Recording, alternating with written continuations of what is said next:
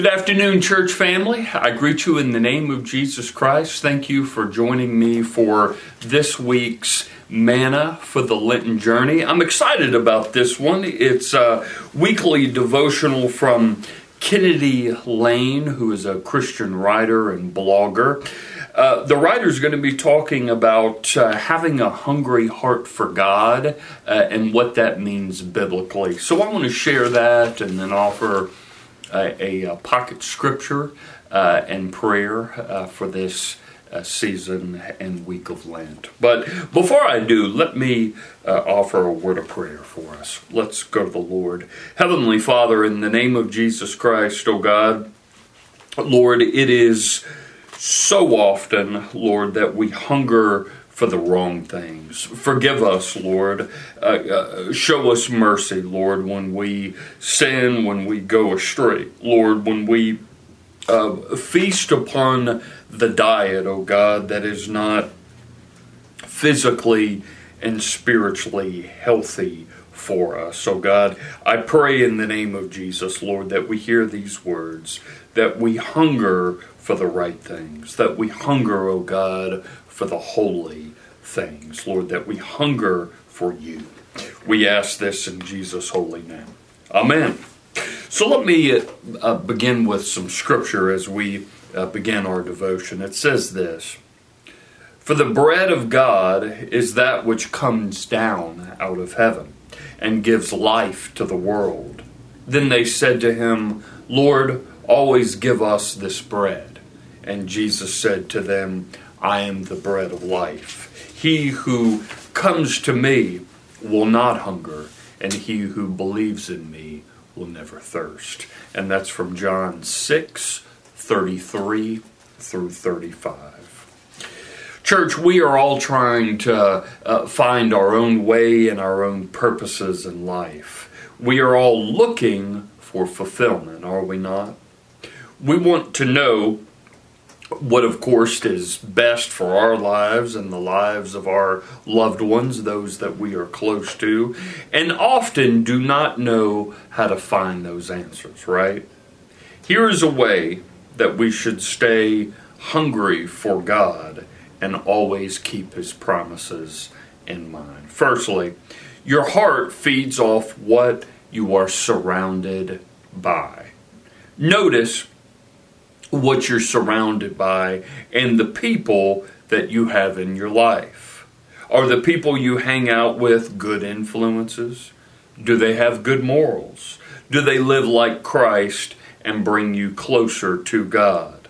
These are all questions that you should ask. And if you find that some of the answers are in fact no, then it might be time to reevaluate and to make some changes in your own life. Here's another scripture from Ezekiel 33 11.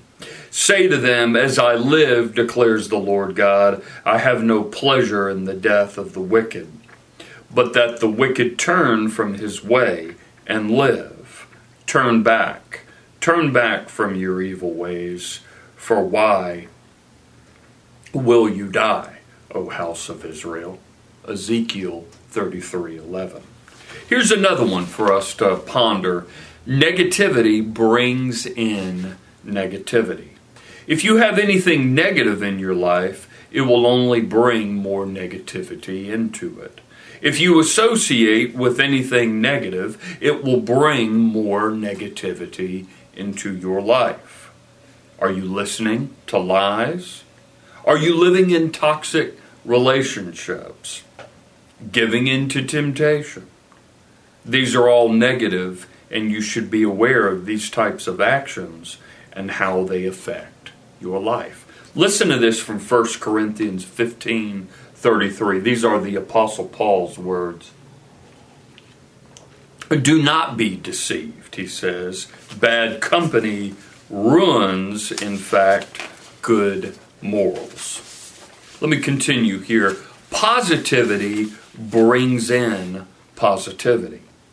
Just like with negativity, if you have positive things in your life and associate with positive things, guess what?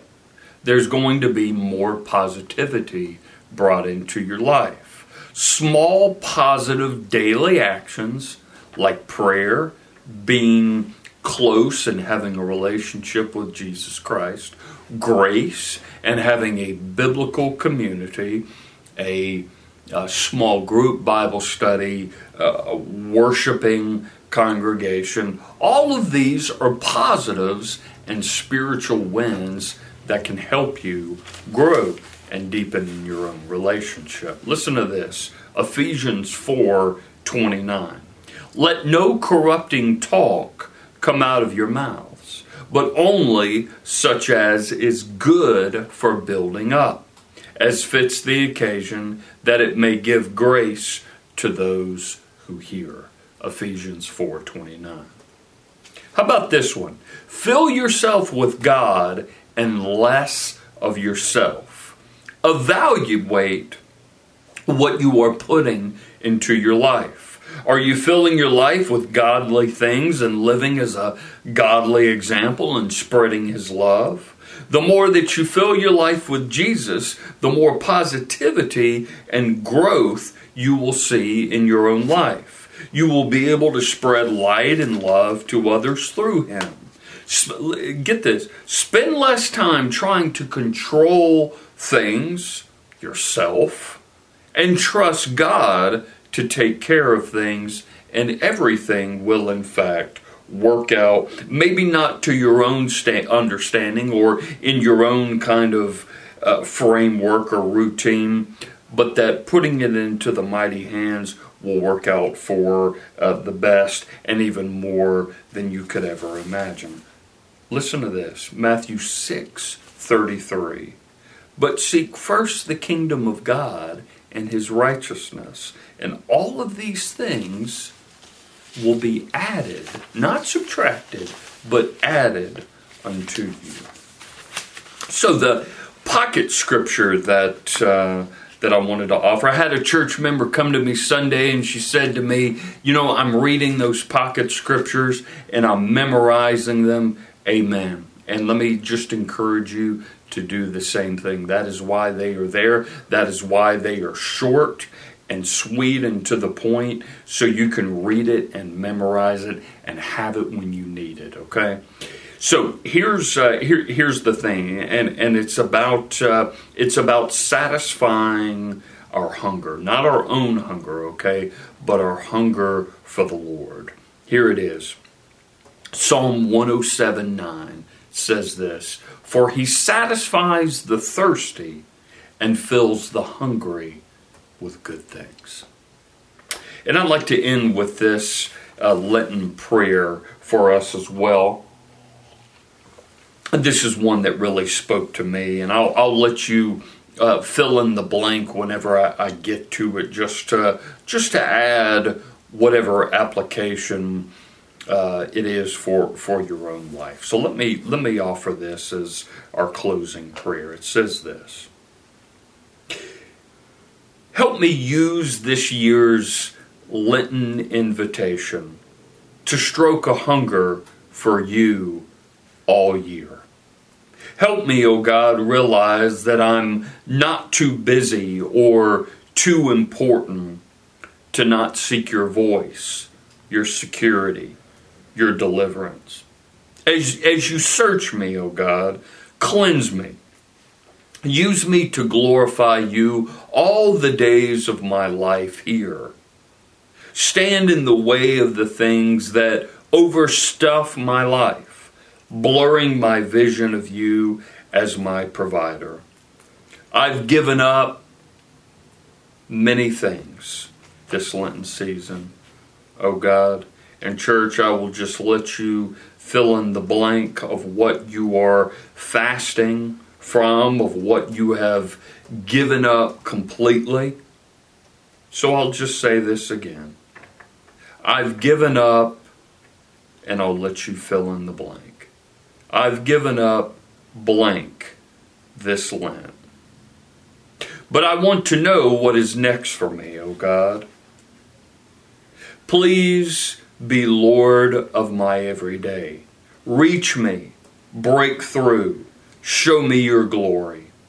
What would you have me to turn from so I can be filled with your presence all year. Reveal to me what you would have me turn toward so I can humbly and gratefully share your sustenance with others. And we ask this always in the mighty name of the Savior, Jesus Christ. Amen. So, church, you have a very blessed day, and I will look forward to being back with you next week. Take care. God bless you. And I hope and pray that this Lenten season for you has been a refreshing one. Take care.